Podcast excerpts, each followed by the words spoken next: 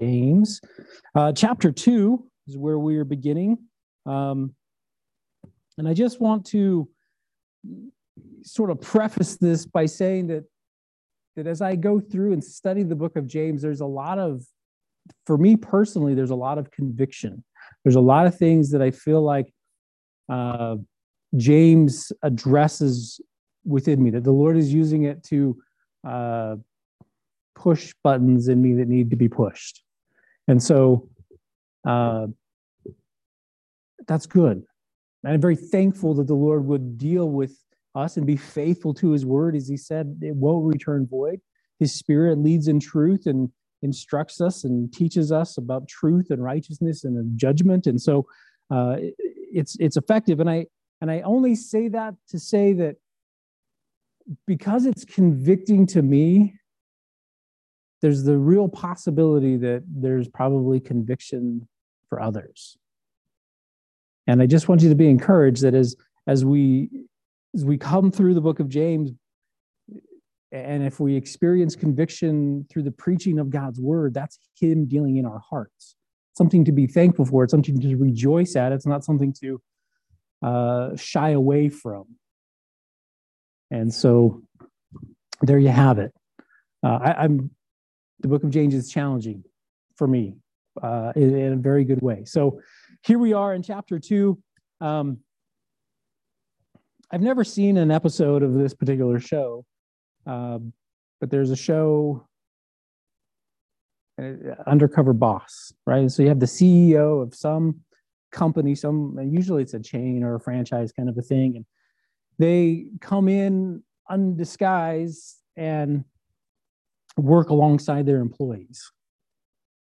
And in, in the midst of all of it, the, the, what, what the audience gets to see is this CEO who's maybe lost touch with the needs and, and the desires and the ramifications of decisions up here being made, how that affects these down here who actually have to put that into practice.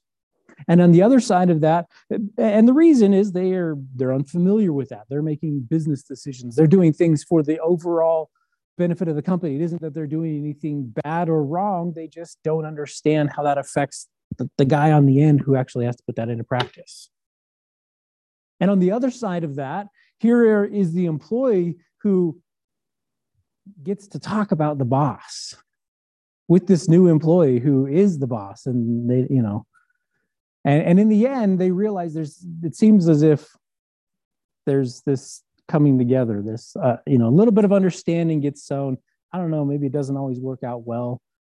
Uh, i could see potential problems but there it is. You don't i don't know what you're going through. You don't know what i'm going through what i'm dealing with none of that. And so we have these preconceived notions these ideas about how things should be and, and what that's going to affect and how that will, will trickle down. And it opens our eyes to the real conditions and to the problems, the universal conditions that we experience in the world today. Because whether we're at the bottom or whether we're at the top, there are things that affect us all. And there are certain needs that are universal throughout all of God's creation. Now, in the first portion of James chapter 2, which is probably the less familiar portion of James chapter 2, we encounter this idea about being a respecter of persons. And the idea that that's something we shouldn't do, that we should put that aside. And as we're going to see, God looks at that very serious.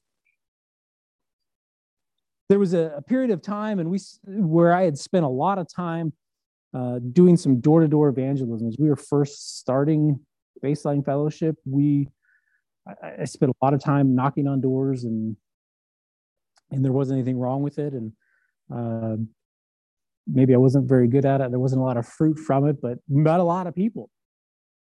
And I had an opportunity to go with another gentleman later, and this person had a real desire and and really wanted to limit things. He said, "We just we just need to go to these poor," and he had certain areas and communities that he wanted to focus on. And it was specifically because they were poor. And what he told me, he said, the people who are wealthier, who are well off, or who are, you know, and his cutoff was like middle class and, and above, you know, I mean, normal average people. He said they don't need Jesus. They don't want to hear it. They don't. And I response was, are they sinners? Well, yeah, of course they are. So then they need Jesus. Why would we skip this door and knock on that door just because we look at the the house or the size of the house and we determine based on that who should or who shouldn't hear the gospel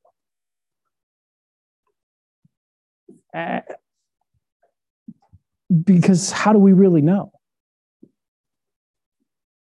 Can i distinguish the heart of someone accurately? And so James addresses, and we talked about last week as we went, we're, we're concluding James chapter one, this single minded obedience that we're going to walk in obedience to what Christ has called us to and obedience to his word. And James addresses this one area of single minded obedience to the royal law to love your neighbor as yourself. And he does that here in James chapter 2 jump with me. I want to just jump into verse four. We're going to come back to verse one, but James chapter two, verse four, he says, Are ye not then partial in yourselves and are become judges of evil thoughts? The, the question, oh man, will you hit that? Forgot my clicker. You're going to have to pay attention now. the, the question is this are you going to sit in the place of God? That's ultimately that's ultimately where it stands. The word respect, uh, as we get into uh, get into this, just to have it defined, the word respect as it is here simply means partiality. I'm going to show favoritism to this group or those people, and, and I'm going to defer my interaction with these people. I'm going to put it aside. And what it does, whether we acknowledge it or not, whether we recognize it or not, is it ascribes godlike characteristics to ourselves that we don't possess. Are we all knowing? Can I see and discern the thoughts and the intents of the heart? No, I can't. Only God can.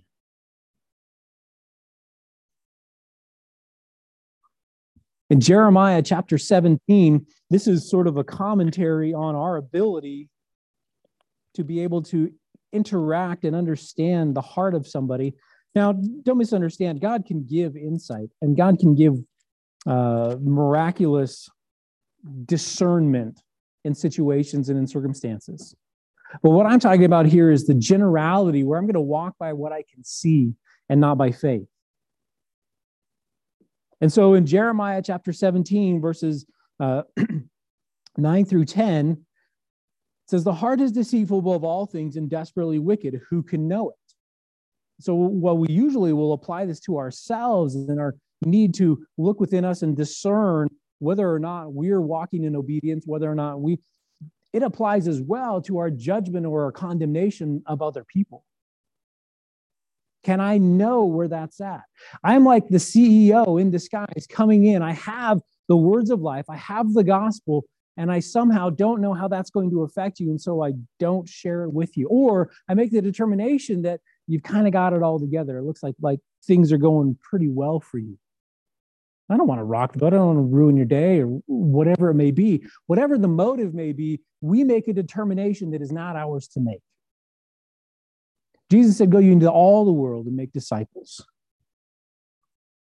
He didn't say, Go to those that you choose or deem worthy. And that's, don't make any mistake about it, that's what we're doing. We're showing favoritism. That's what the word means. He continues in verse 10 I, the Lord, search the heart I, the Lord, search the heart. I try the reins, even to give every man according to his ways and according to the fruit of his doings. To say that I can withhold or that I can make judgment, that I am a respecter of persons and I can, I can equitably show partiality, puts me or you in God's seat.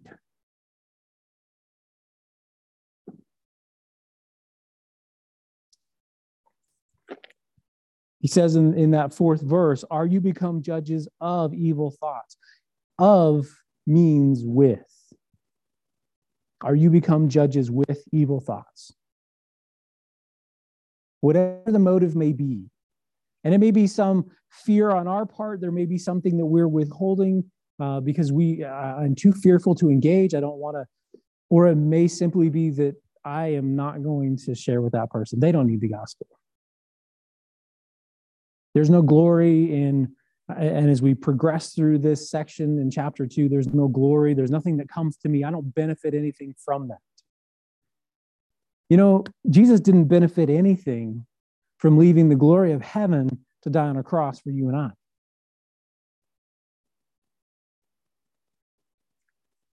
This is a matter of faith. Who am I going to trust in? Am I going to trust in my own discernment, my own ability, my, my own sight, or am I going to trust in God?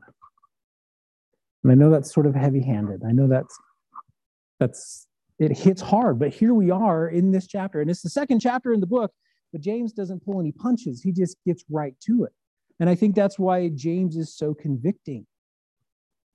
Because we've all done this. I didn't want to talk to that person in the grocery store. I didn't want, you know, I don't have time for this. Whatever the motive may be, I make some judgment and I become a respecter of persons in doing that. Turn through to Matthew chapter 7. There's no notes on this, but uh, it's in my notes. See, you gotta you gotta pay attention. Just need you to stick with me just a little bit. Matthew chapter 7, verses 1 through 5. Jesus is here uh, kind of wrapping up, if you will, the Sermon on the Mount, and he says, Judge not that you be not judged. Now, I just want to be careful here because there are those who will misapply this and say, listen, we don't get to judge anybody. We can determine if that's right or wrong. That, that's not what's being talked about. What's being discussed here is the condemnation.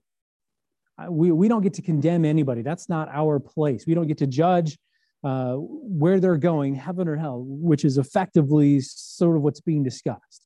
I can make a determination that that's sin, that that's wrong, that's that's contrary to what God has revealed in His Word.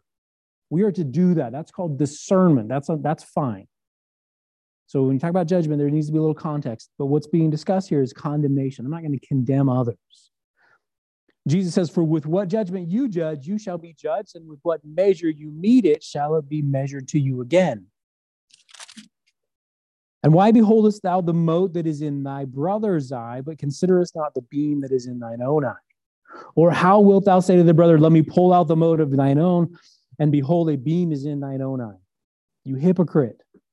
First cast out the beam of thine own eye, and then shalt thou see clearly to cast out the mote out of thy brother's eye. Now, I realize that this is, in some respects, this is discussing believers or, or at least some common faith and, and, and some common foundation, right? That if I'm going to say that person has sin in their life, but I'm willing to overlook the sin that's in my life.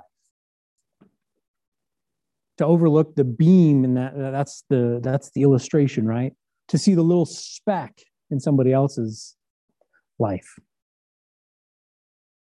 But this also applies outside, right? How am I uh, look at that person over there? They, you know, obviously they have troubles. They're they're they're they're not they're struggling. They're having hardship. They're, whatever it may be. As you get into Isaiah in chapter 53, and, and I might be getting ahead of myself, but here's Jesus, and it says, "And we esteemed him stricken, smitten of God." Why? Because he's having he's going to the cross. We see the hardship that is there that he experienced, and we establish within our minds some condemnation. We judge Christ and say, listen, he must have been a terrible person. God wouldn't allow him to go to the cross to be crucified if he wasn't.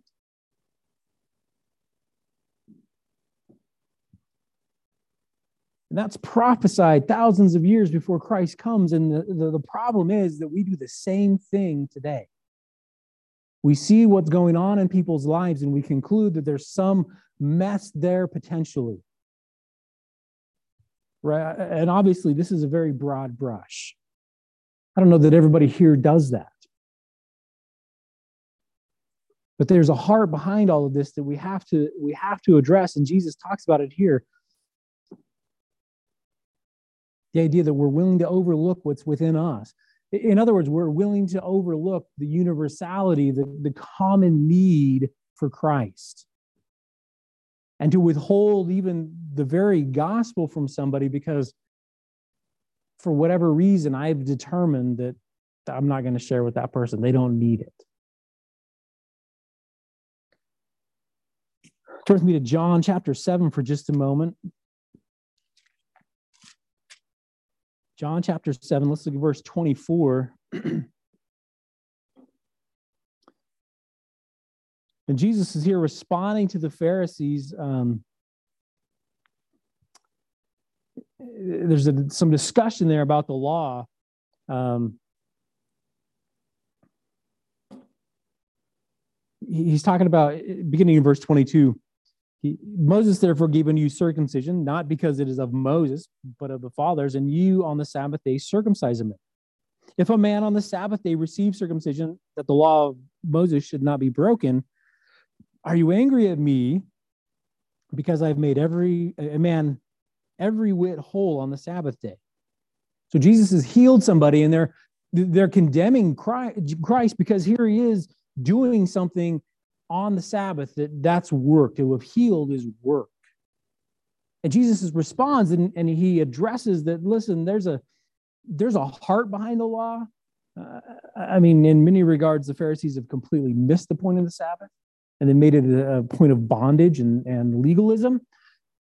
But aside from that, Jesus is saying, listen, you'll circumcise somebody so that the law won't be broken, even if it's the Sabbath. And he, he, he makes that comparison and he says, listen, this was a good thing, effectively. This was a good thing. This person was made everyone whole. He was restored to full bodied ableness. And you're condemning me for that.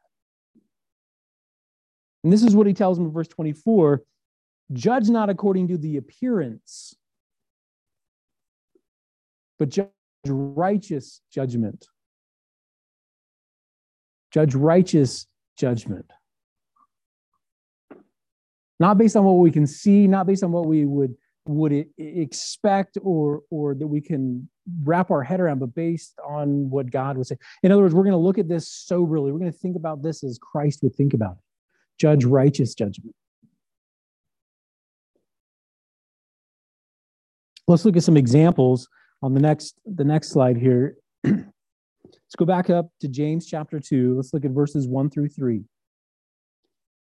He begins by saying, My brethren, have not the faith of our Lord Jesus Christ, the Lord of glory, with respect of persons. So he starts off immediately by giving us an exhortation, a command, an imperative that we wouldn't have faith and be a respecter of persons at the same time. That shouldn't be characteristic of us as believers. And he gives some examples. He says, For if there come unto your assembly a man with a gold ring in goodly apparel, and there come also in a poor man in vile raiment, tattered, smelly clothes, and you have respect to him that wears the gay clothing, and say unto him, Sit thou in a good place, and say to the poor, Stand thou there, or sit here under our, my footstool. Right, so we have two examples here. We have two people that come to your church and when they walk in, one of them is presentable, everything's put together, obviously he's well to do. We put him in the front seat we, or, or, a seat of honor, maybe not the front seat, but we, you know, we drag the couch in here for him. We make him comfortable. Hey, can I get you a cup of coffee? We, take care of him. Nothing wrong with, with being friendly and kind. But somebody else walks in who's who's obviously living on the streets. They're they're not put together. Maybe their hair isn't even combed. Imagine what you will. We don't pull the couch in here for that person. We, we, we sit them somewhere else. We don't invite that person to come and say, hey, sit by me. So we've made this distinction. We're showing partiality, we're showing favoritism.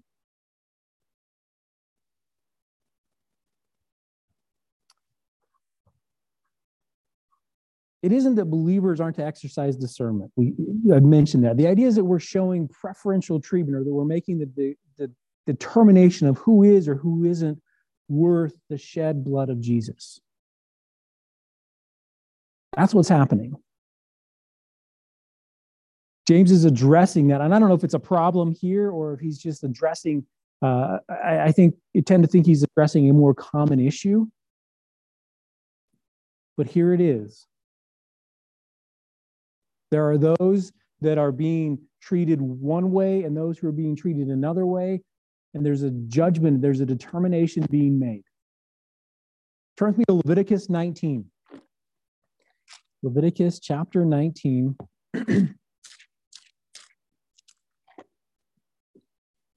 You might hold your place here. We're going to come back to Leviticus. Remember that James is writing to Jewish believers. He, he, and he's writing to them knowing that they're familiar with the law. They should be. They were raised hearing it. Here it, here it is in Leviticus, something in the scriptures that they have in their hands at that day. James is reiterating and confirming some of these very principles. Leviticus 19, verse 15 You shall do no unrighteousness in judgment Thou shalt not respect the person of the poor, nor honor the person of the mighty, but in righteousness shalt thou judge thy neighbor. In righteousness thou shalt judge thy neighbor. We're not going to have respect of persons. We're going if that person is guilty, then this person doing the same thing would be guilty. There's no preferential treatment. And when we get right down to it, that's how God looks at things, right? Romans 3:23, for all have sinned and come short of the glory of God. Not some people, not those that look like they have. Everyone has sinned and fallen short of the glory of God.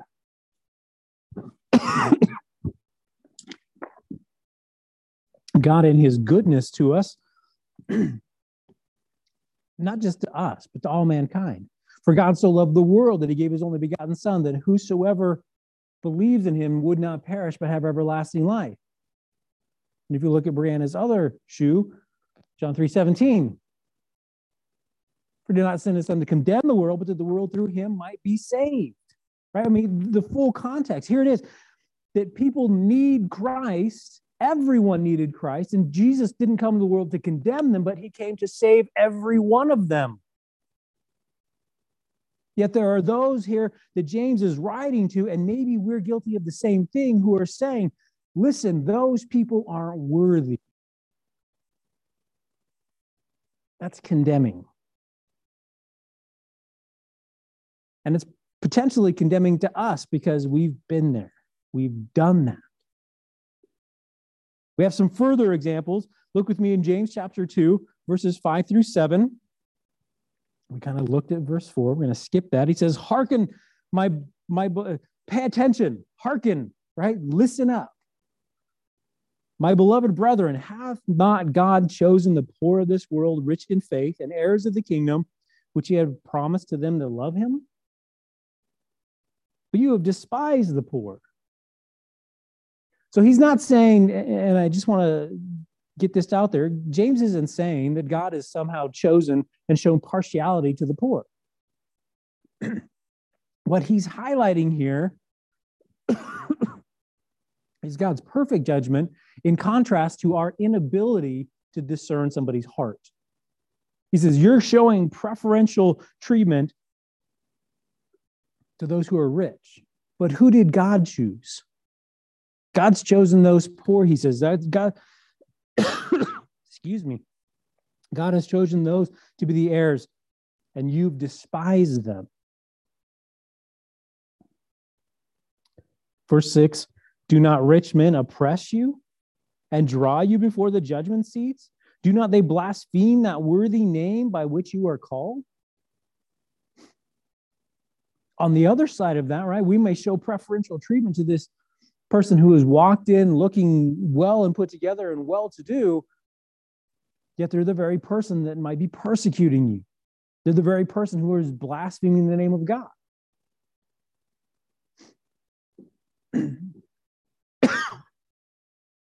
wow. Could you give me a glass of water? It's probably not so bad for you guys, but I'm sure Dave and Donna, it's really bad when I cough. I bet that's terrible. or sniff my nose. All those things are probably magnified. Oh. so he's addressing this idea that we as human beings have a flawed perspective. That when we execute judgment, when we take what we can see and taste and touch and feel, we miss the mark in our discernment of people's hearts. Turns me to John chapter 1. Well, I'll just tell you John chapter 1, verse 12, because uh, this was memory verse, right? As many as believed on him, to them gave he the power to become the sons of God. Whether they're wealthy and well to do, whether they're put together, thank you very much, or not, he gave them all the power to become the sons of God. There's a universal need that Jesus perfectly met, and then he gave access by the same mechanism, faith, to every single person he didn't res- was not on a respecter of persons. He didn't make a determination that somehow these people are worthy and somehow these aren't. No, Christ came and died for everyone.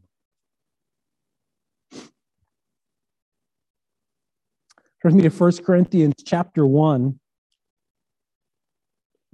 1 Corinthians chapter 1.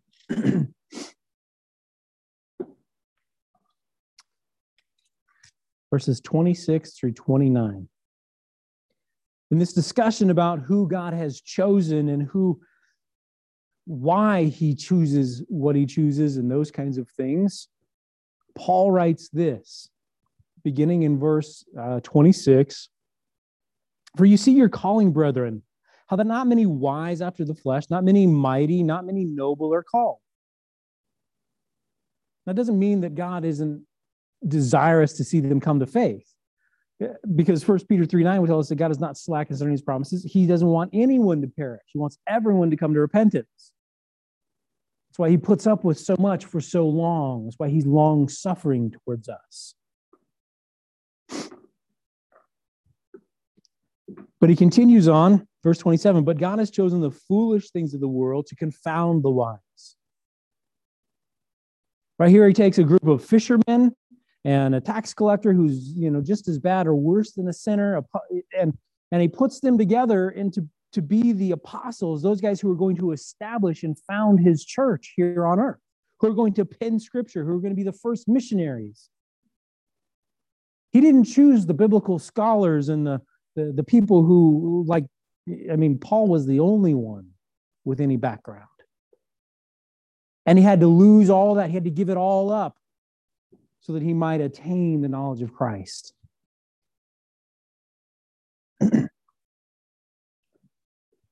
he chose the base things of the world that they might confound the wise. He's chosen the weak things of the world to confound the things which are mighty. When you look at how God operates through the Old Testament, just as an example, here's David, right? He's not, he doesn't look like a king. He's not tall and stately like his brothers. He's the guy that comes in, and Samuel thinks, Probably not him. But who did God choose? This is him. Why? Because God's looking at his heart and not his appearance. Verse 28 In the basings of the world and things which are despised has God chosen, yea, and things which are not to bring to naught things that are, that no flesh should glory in his presence.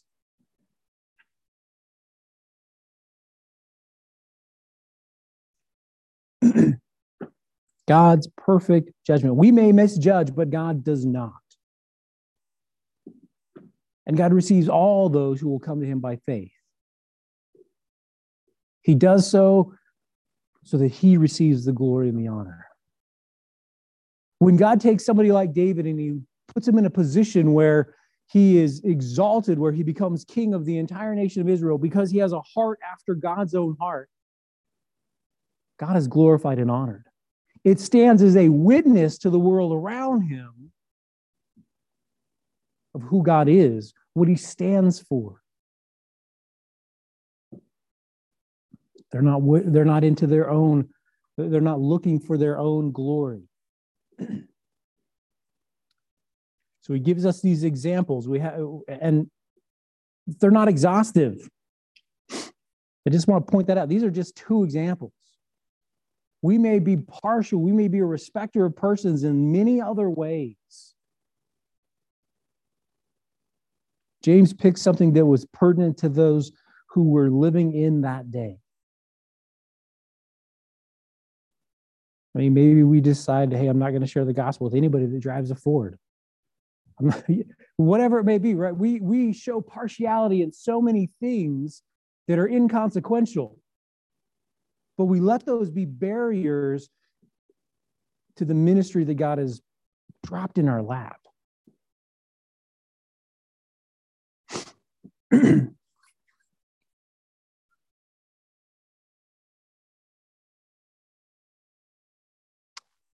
want you to consider everything that transpired, everything that uh, had to happen, everything that was provided, and all that uh, we receive from salvation, from what God has done, what Jesus finished on the cross.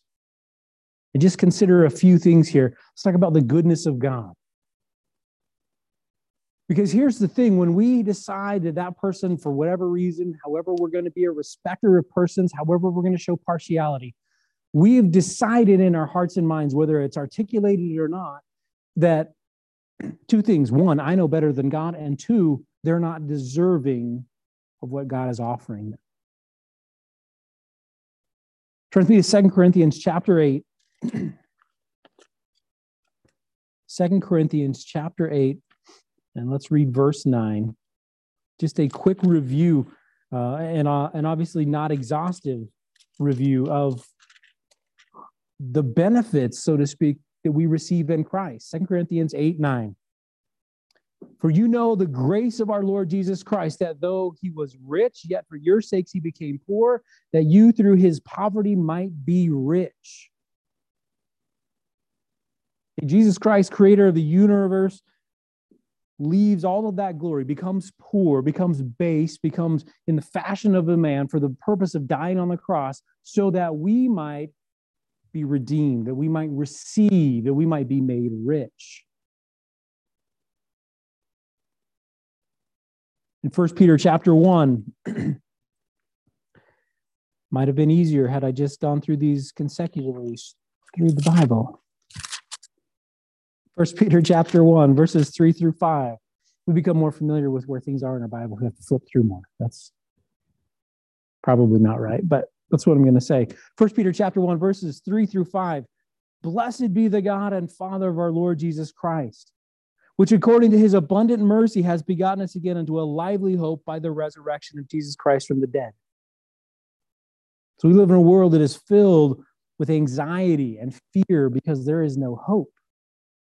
There is nothing to look forward to. There is uncertainty, but we have this living hope in Jesus Christ.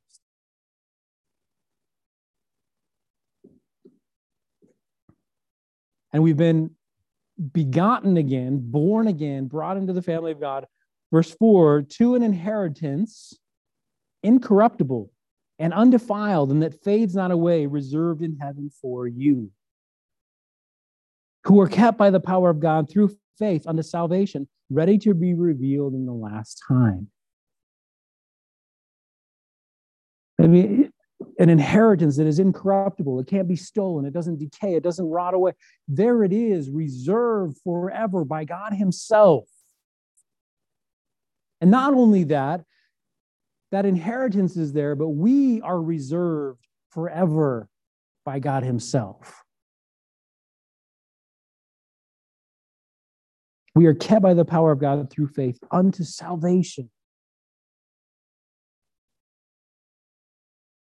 We have the certainty of our salvation. Once we've accepted Christ, once we've been born again, we have the assurance and the confidence and the hope and the perseverance of all of those things.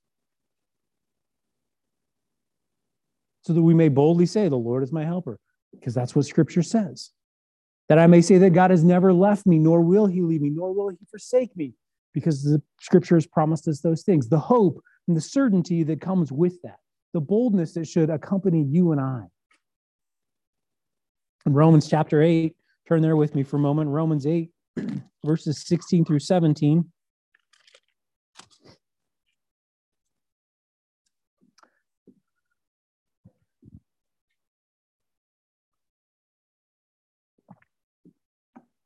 the Spirit itself bears witness with our spirit that we are the children of God. And if children, then heirs, heirs of God, and joint heirs with Christ, if so be that we suffer with him, that we may also be glor that, that we may be also glorified together. We talk about inheritance. We've inherited everything with Christ. As we enter into the family of God, as we come in, we enjoy all the rights and privileges that are associated with being a son or daughter, a child of the living God. He is trustworthy. God can be trusted. We have all of this here. We have this certainty and this hope that the world is desperately crying for, that they're looking for, that they desire. And they look for it in all kinds of things and they miss it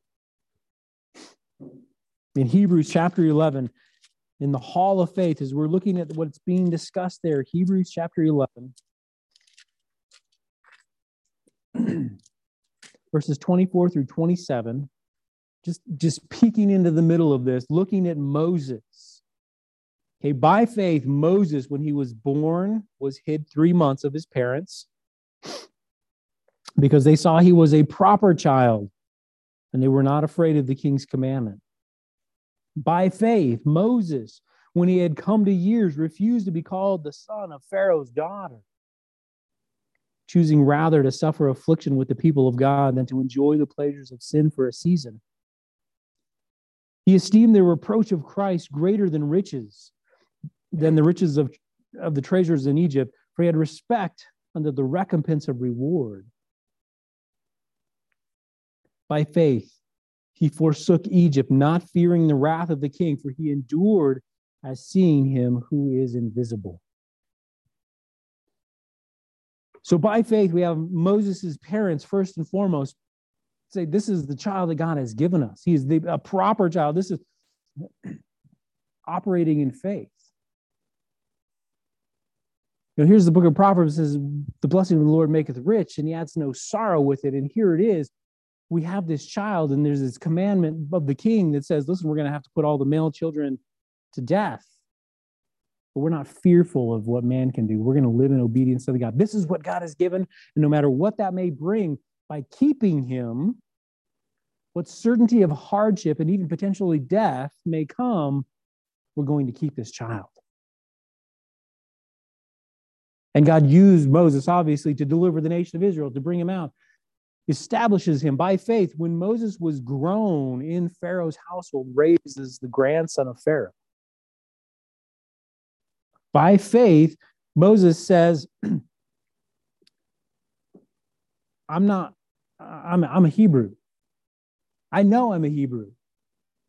He leaves, he forsakes the benefits, the, the, the all of the things, that, as it says, the deceitfulness of sin everything that he could have been. Here's Moses raised as a grandson of Pharaoh. He was in line even to rule in Egypt, and he puts all that aside. Why? Because I'm going to be God's man.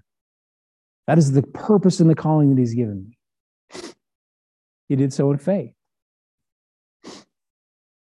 He chose, as it says in verse 25, to rather to suffer affliction with the people of God than to enjoy the pleasures of sin for a season. He esteemed, it says, the reproach of Christ greater, of more value than all the treasures of Egypt. And so I bring all this up because we have the goodness of God and we're making some determination potentially that that person's not worthy of all of these benefits. Yet, like Moses, we need to be those who would say, listen, it doesn't matter if I have time or not to talk.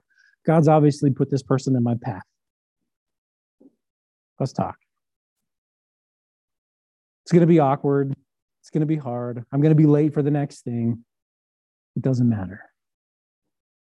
The reproaches of Christ, whether they sh- they are listening or not, the the awkwardness, the the inconvenience, all of those things are nothing. And by faith, we would esteem them to be nothing so that we might walk in obedience to what God has called us to.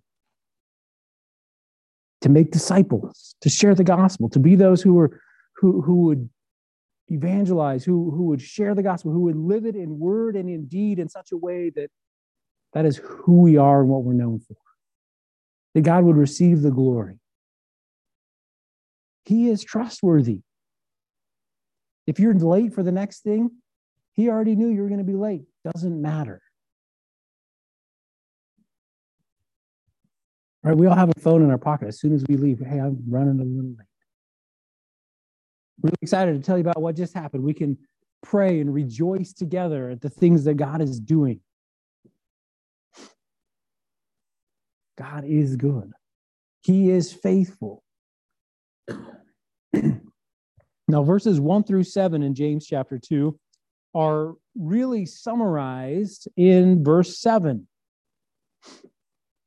They're, they're excuse me, summarized in verse 8. It's all preface to what he's getting to. This is the reality. This is the this is the substantive part.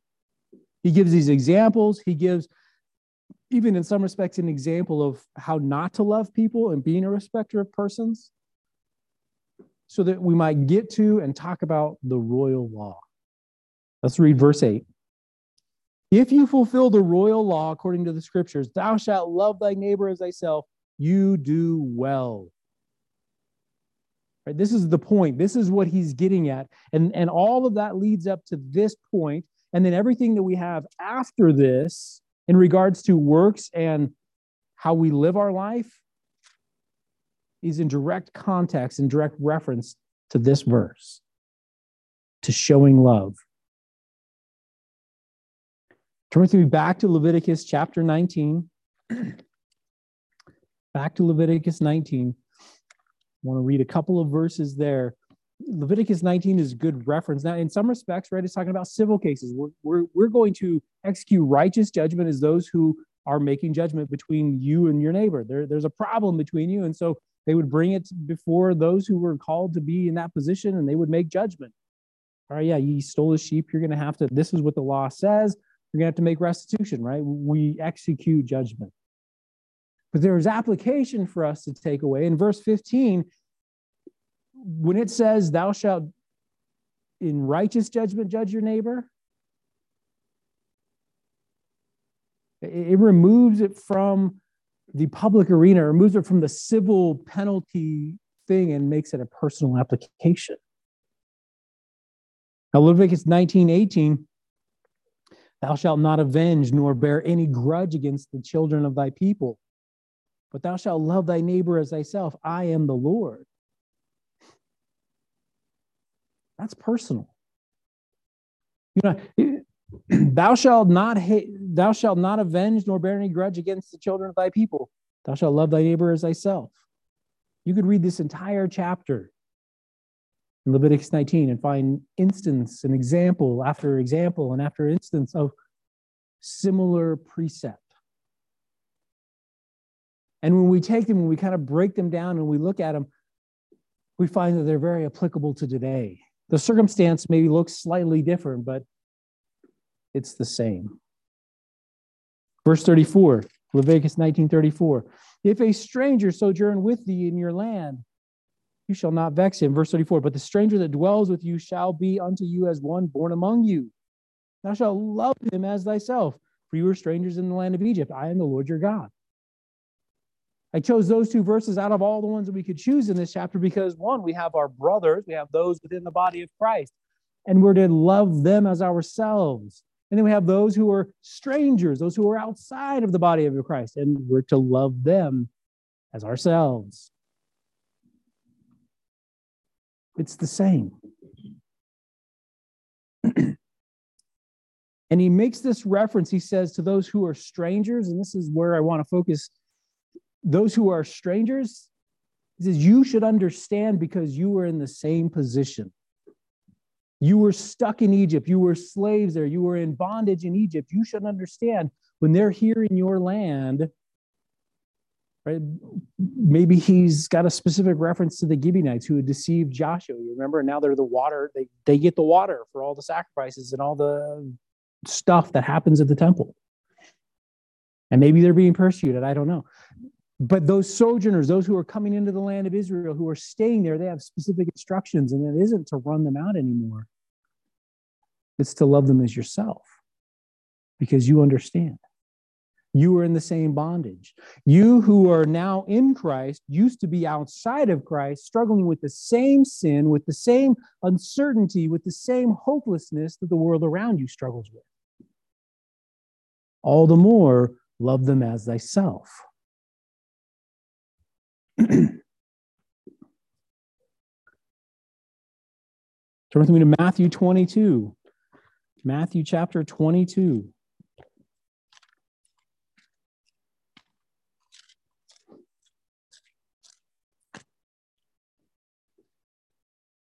Verse 39. Jesus confirms everything that we just talked about in Leviticus. When Jesus is asked, What is the greatest command? He answers number one, and correctly, obviously correctly, love the Lord thy God. Right? I mean, love God first. That's top. Second is like unto it. Love thy neighbor as thyself. Love your neighbor as yourself. He doesn't here necessarily define where neighbor is, but he does elsewhere. And the long and short, and what we saw in Leviticus is that everyone is our neighbor, whether they're friends, family, countrymen, or those who are outside of any of those. That's your neighbor. People are your neighbors. We're to love them as ourselves. Galatians chapter 5, for just a moment. Galatians chapter 5.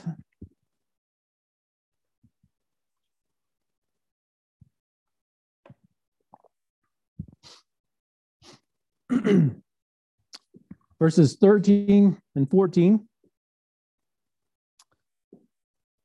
For brethren, you have been called unto liberty. Only use not liberty for an occasion to the flesh, but to love, excuse me, but by love serve one another.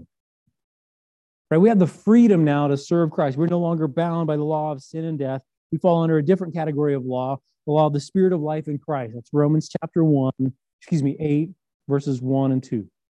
Right, here we are. We're under a different law. We have this liberty, this freedom to live. But he says, don't let that be licensed to live however you choose or to live in a way that is contrary to everything that I have stated. Or we're going to walk in obedience, single minded obedience to the Lord. and one of the chief ways that we do that is to love, is to by love serve one another, to love each other as ourselves. He continues on For all the laws fulfilled in one word, even in this, thou shalt love thy neighbor as thyself. That here we are loving people. That's what we're supposed to do, whether they're in the body, whether they're out of the body but we're not a respecter of persons. We don't get to say, I love that person and I don't love that person. Now, there may be different forms and different degrees, if I can use that term, degrees of love. I mean, I love my wife the most. I mean, you guys are all great, but you're not my wife. That's that, and that's appropriate, right? But That doesn't mean that I withdraw and I don't love that guy over there. Or the, the guy that's on the it's on the corner there at Walmart and you see him pick up his sign and go get in a vehicle that's nicer than anything you own or drive doesn't mean that I withhold my love from that person. Doesn't matter that they might be being deceitful or whatever the case may be. There's all kinds of things that I may not be aware of happening in that person's life, but it's not permissible for me as a believer, as a disciple of Christ, as somebody who is going to emulate and be his ambassador to be partial in who I might love and who I wouldn't love. Jesus commanded us to make disciples of every nation, tribe, kindred people, every single person, do our do what we can as he brings them into our life. That's fulfilling the law. That, that's this this law that we're talking about here, sharing the gospel is love. It's the greatest act of love that we could bestow upon anybody because of all the benefits that are associated with it, because of the goodness and the faithfulness of God. Not because we're somehow virtuous, but because God is good. First Thessalonians chapter 4 First Thessalonians chapter 4 verse 9 But as touching brotherly love you need not that I write unto you. For you yourselves are taught of God to love one another. Here it is right James is addressing an issue that's in the church we're not loving people. and Paul, elsewhere in the Thessalonian church, says, I don't even have to talk to you about this because God has taught you you're supposed to love each other. And either they're doing a really good job or he's like, I'm not even going to go there. I'm not going to waste the time because you already know. And God's going to deal with you about that. The same is true of us. We know we're quick to make excuses. We're quick to be partial. We're quick. It's our nature as fallen people. And maybe we need the reminder, and that's why we're here in the book of James. Maybe that's why it hits me so hard because I've been the guy who, man, I don't have time today. I don't want to talk to that person in the grocery store, whatever it may. I've been there. I know exactly what James is talking about because I've done it. And it's time to stop doing it and it's time to start doing what God wants me to do to love that person.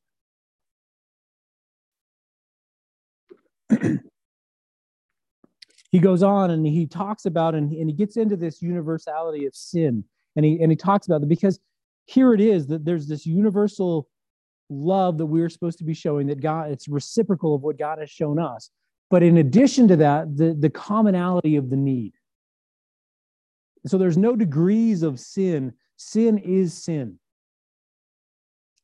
And I want you to note something here that God puts being partial, that, that being a respecter of persons, he puts it on par with being a murderer and adulterer. He takes it pretty seriously.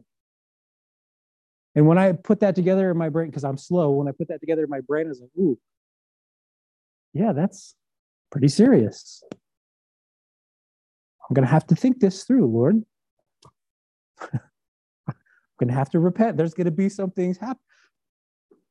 Let's look at it. Verses 9 through 11. If you have respect to persons, you commit sin and are convicted of the law as transgressors. For whosoever shall keep the whole law and yet offend in one point, he is guilty of all. I mean, there's a universal statement that there it is. If you if you've broken the law at any point you're guilty of all of it. You are a sinner. Sin is sin. That's what he's saying. There's no degree of it. It doesn't matter if you stole a pencil uh, or if you stole a car you're a thief. Took something that was not yours. It does uh, there's no degree in that. A little white lie versus uh, you, you know a big lie that it's the same if you offend in one point you're guilty of all of it Verse 11 For he that said, Do not commit adultery, said also, Do not kill. Now, if you commit no adultery, yet if thou kill, thou art become a transgressor of the law. Here he is using the same example. If you are a respecter of persons, you commit sin. And then let me give you two examples that if you break this law, if you if you're an adulterer, but you didn't kill somebody, while that may not seem quite as bad, it's the same. If you're a respecter of persons, but you didn't commit adultery, it doesn't seem as bad, but it's sin. It's the same in God's eyes.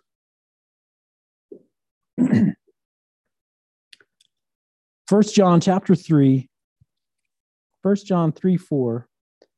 Just turn a few pages back.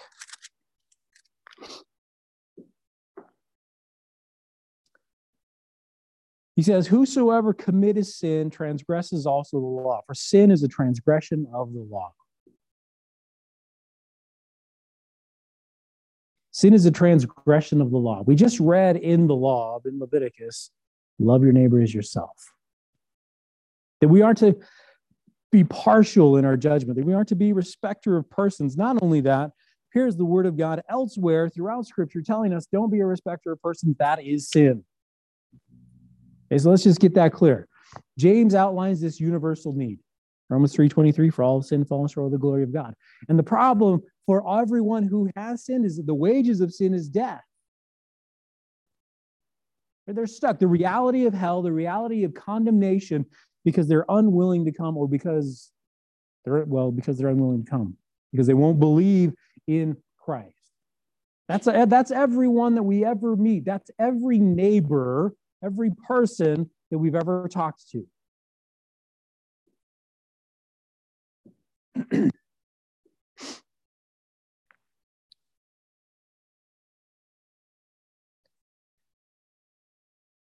talk about condemnation. Okay, it turns me to John chapter 8 for just a moment.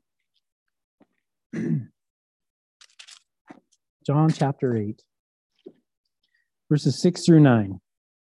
Now, in this, this is the this is where the, the woman was caught in adultery. And she's brought before Jesus by all these guys. They've caught her in adultery. In the very act, it says, I mean, there's no question that she, she's guilty. And they bring her before Jesus, and they do this because they're trying to catch him. They're trying to trip him up. Oh, Jesus, he talks about all that lovey-dovey stuff, you know, where didn't come to condemn the world. How's he going to deal with sin, right? That's God's arena. That's what he does. But he says here in, in John chapter 8, beginning in verse 6, they said, tempting him that he might have to accuse him. But Jesus stooped down and with his finger wrote on the ground as though he heard them not. So when they continued asking him, he lifted up himself, he stands back up. And, and, and here's the thing, right? We don't know what he's writing in, in the dirt. I mean, he could just be making random lines. We don't know. There are those that would theorize, well, he's just writing down all the sins of the people who were standing there. We don't know that. We don't have to, it doesn't have to be anything like that. Could it? Sure. But let's not put things in the Bible that aren't in the Bible.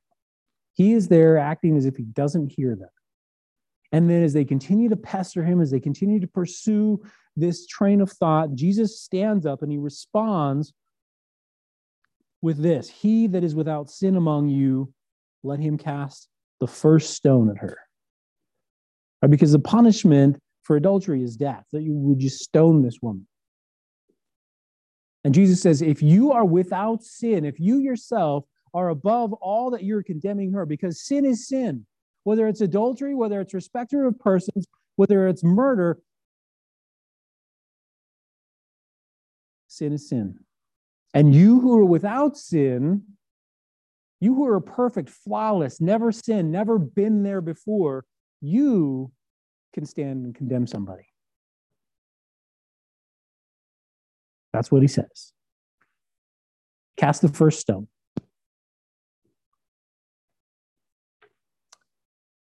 And he stooped down and wrote on the ground.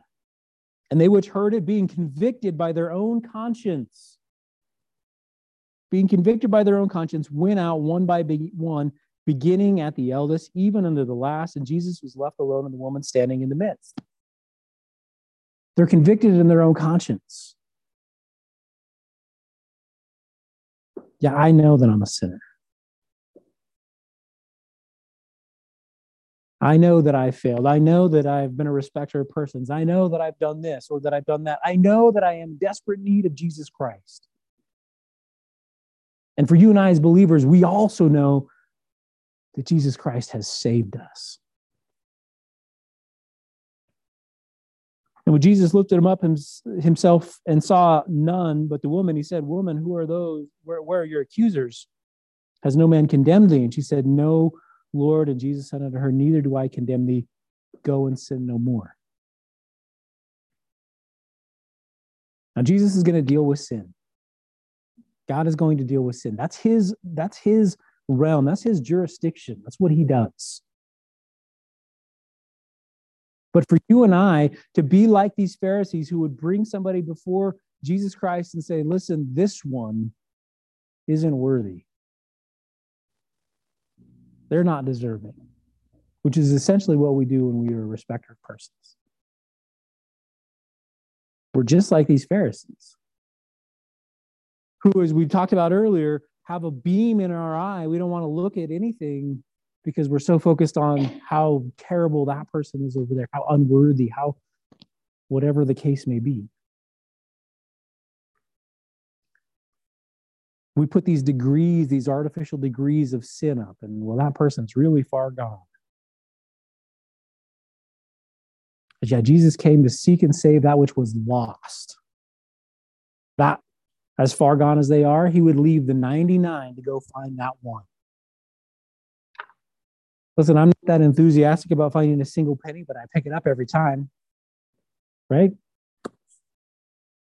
Jesus says, listen, that, that penny over there that's smashed on the railroad tracks and then scratched around in the parking lot that's all disheveled and dirty and looks like nothing, it's still a penny and it's got value, and I'm going to pursue it. I'm going to put these other 99 aside and I'm going to go after the one.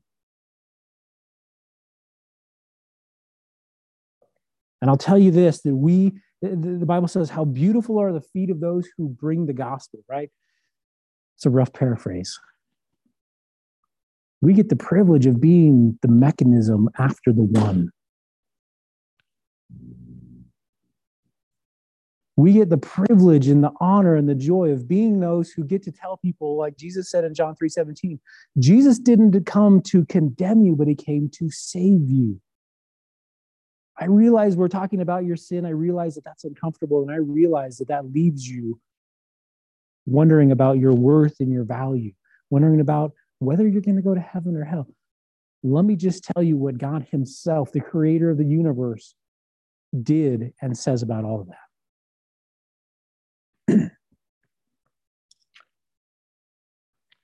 I want to close this morning and hopefully with some further push, and hopefully some encouragement. Because we have to ask the question, who am I? As we get into this, Jesus, excuse me, James, he tells us in verse 12, he says, So speak you and so do as they that shall be judged by the law of liberty.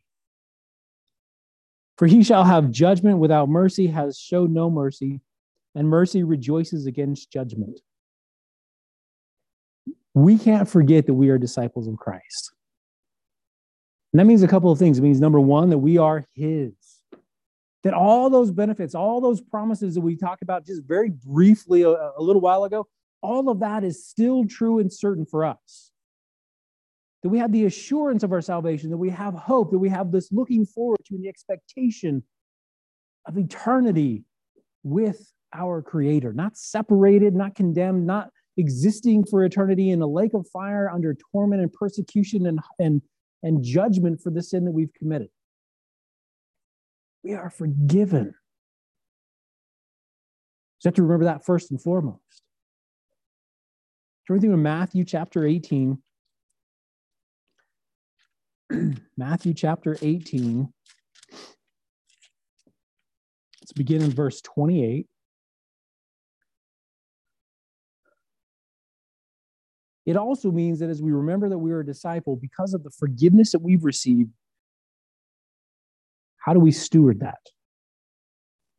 Matthew chapter 18, we have a little bit of a discussion about the stewardship of mercy and grace.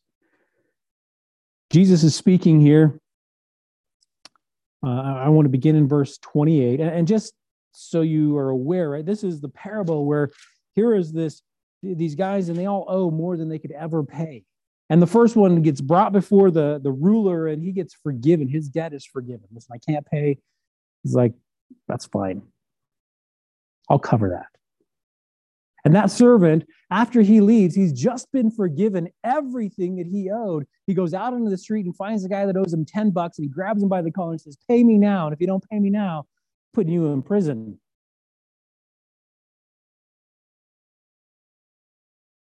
And the ruler who has just forgiven him finds out about it.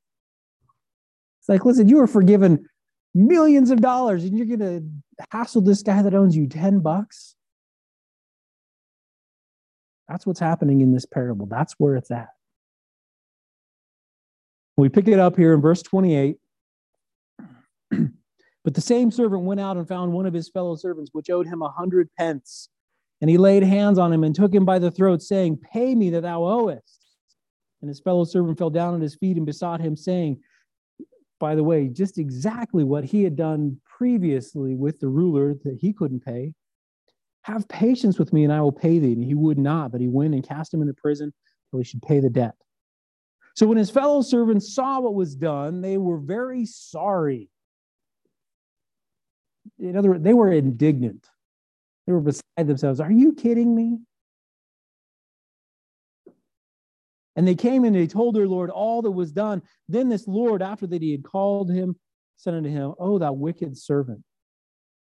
I forgave thee all that thou all that debt because thou desired me, because you asked me to.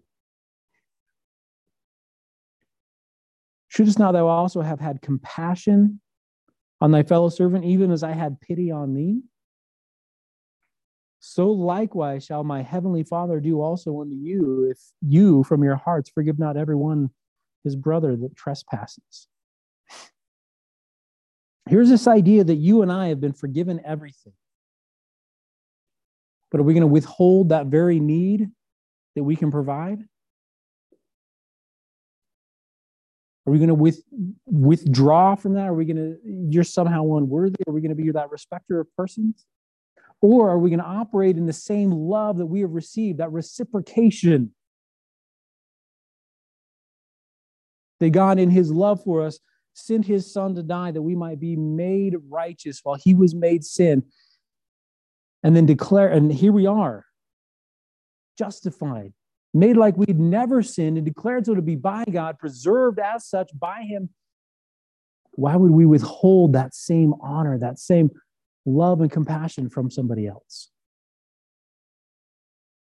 In Micah chapter 7, verse 18,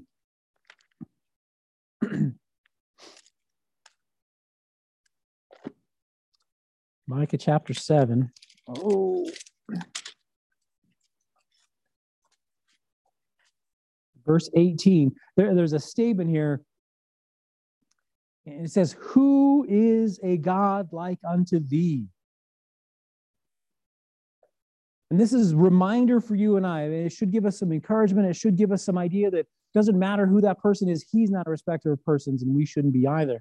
Who is a God like unto thee that pardons iniquity and passes by the transgression of the remnant of his heritage? He retains not his anger forever because he delights in mercy.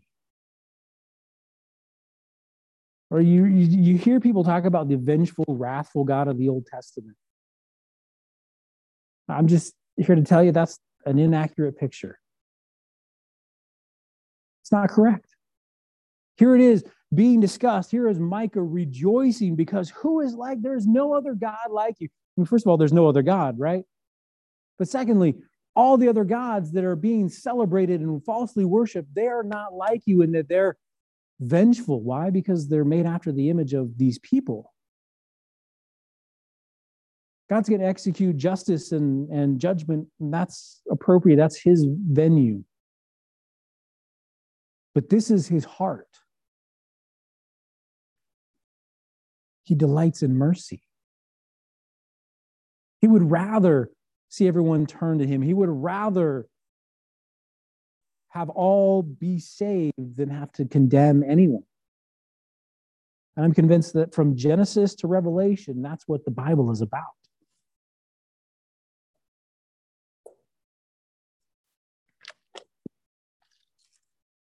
First John chapter 4 as we close this morning. Last reference, First John chapter 4, verses 8 through 11.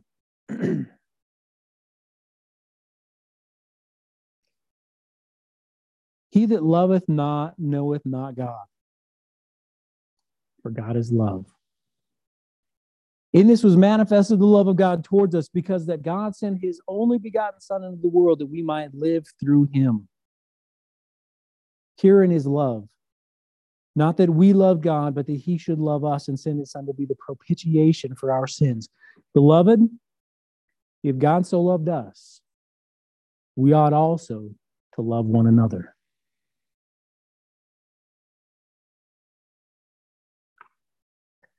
Let's pray. Lord, we praise you and we thank you for the opportunity to be to, to be dealt with by your word. And God, I pray that you would, by your grace, help us to be those who would be yielding to your word. I know, Lord, that you've dealt with me, and I pray, Lord, that you would continue to do so in areas where I have much to grow in. And I pray that for everyone here. Lord, would you, by your grace, help us to be those who are committed and, and, and purposed to reflect the love that you have so freely shed upon us with everyone, with all of our neighbors.